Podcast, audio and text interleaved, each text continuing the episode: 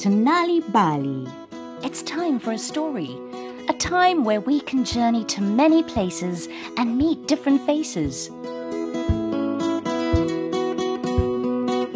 Flying a Kite by Michelle Friedman. We have all heard people say that honesty is the best policy. But it can be hard to tell the truth when you think you might get into trouble. So, is it really always good to be honest? Let's find out what Tshepo and Motlatsi decided to do in today's story. Oh no! Oh man!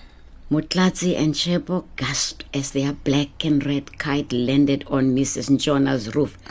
Its string wound itself around the TV aerial. Quick, Motlatsi! We must pull it loose! Motlatsi grabbed the string and tugged.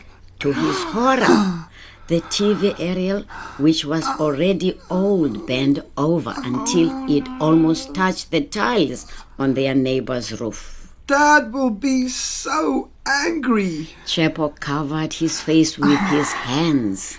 Not half as cross as Miss Nchana.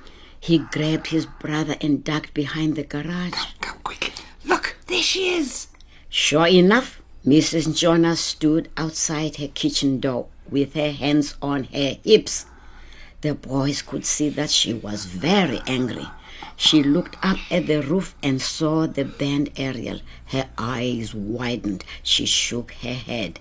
Her two eyebrows came together in the middle of her face. She tapped her foot on the floor.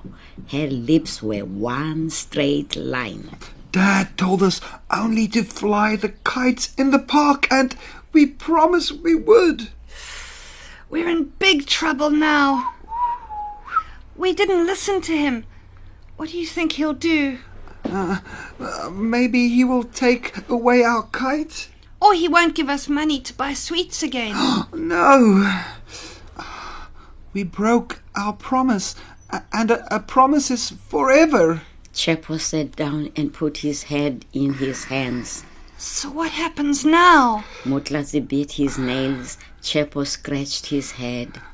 Dad won't trust us again. But what does that mean, Tshepo? Shh, shh, not so loud. Mrs. Nshona will hear us. It means he won't believe us when we tell him something. You mean like when I said that I passed maths at school? Motlatsi was sweating oh, now. No, luckily he believed that because he read it on your school report. So, you mean like if I tell him I ate ice cream for lunch? Motlatsi was trying to understand, but Tshepo shook his head. Not exactly. It has to be something important. Like when I lost the two rand he gave me. I told him it dropped out of my pocket. But he knew that was true because you had a hole in your pocket. So what then? Does it mean Dad will send us away? Motlatsi was about to cry. Uh, uh, never. Dad loves us. It's just that uh, if, if you promise someone that you won't do something, then you must not do it ever.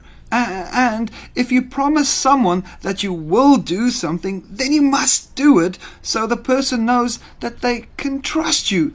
Like, uh, like when you promised Sibongile you'd find his new pen, and you did. Tshepo and Motlatsi peered around the corner of the garage. They saw Mrs. Njona look at her cell phone. She was about to make a call. She's gonna phone Dad. Oh no, how can we stop her? Suddenly, Tshepo took a risk. He stepped out straight into danger. Hello, Mrs. Nshona.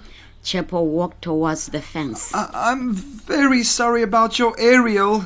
Mrs. Njona looked at him, up and down with her lips pinched shut.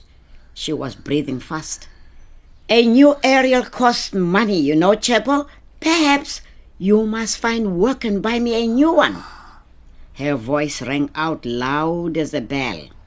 Mm, my dad gives us pocket money. Motlatsi came up to stand beside his brother. We will save our pocket money to buy you a new aerial. He wished he hadn't said that, but he knew he had to. Really? Mrs. Jonah's voice rose higher. When do you get pocket money and how much? We get five rand a week. And that that is ten, ten rand a week, and we can save up. Tshepo's voice trailed off. The boys hung their heads. It would take a long time to pay for a new aerial, and Dad would find out what had happened. But when the brothers looked up at Mrs. Jonah again, they were surprised.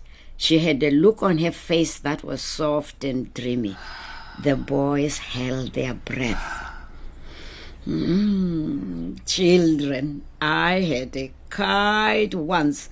It was grey and pink. I stood in the garden of my grandfather's house in Lesotho, holding its string. It rose high into the sky. It looked so happy I let it go. I watched it sail higher and higher until I couldn't see it anymore. Awesome. She smiled at the boys. It's okay, Tshepo and Motlatsi. I won't tell your father. That old aerial is useless anyway. I needed to buy a new one. I'll get the ladder and you can climb up to the roof and get your kite. Yes. Thank you, Miss Njona. As she walked away, the brothers heard her say, I might even have some hot chocolate and cake in the kitchen when you come down. What? The boys just looked at each other and smiled. And so we come to the end of Nal'ibali, told by Sindiwe Magona with Diane Simpson and Leon Fisser, produced by Cassie Lowers and Vion Fenter. Enter Nal'ibali's multilingual storytelling contest, Story Bosso, this September. All you have to do is tell us a short South African story in your language. If you can tell us a folk tale, even better. Cash prizes, airtime, caps, and books are up for grabs. To enter, send a voice note of your story to Nal'ibali's WhatsApp number 076 920 6413. That's 076 920 6413. Or submit online at nalibali.org or nalibali.mobi. Stories must be three minutes or shorter. The contest is open to all ages and T's and C's apply. Story Power. Bring it home.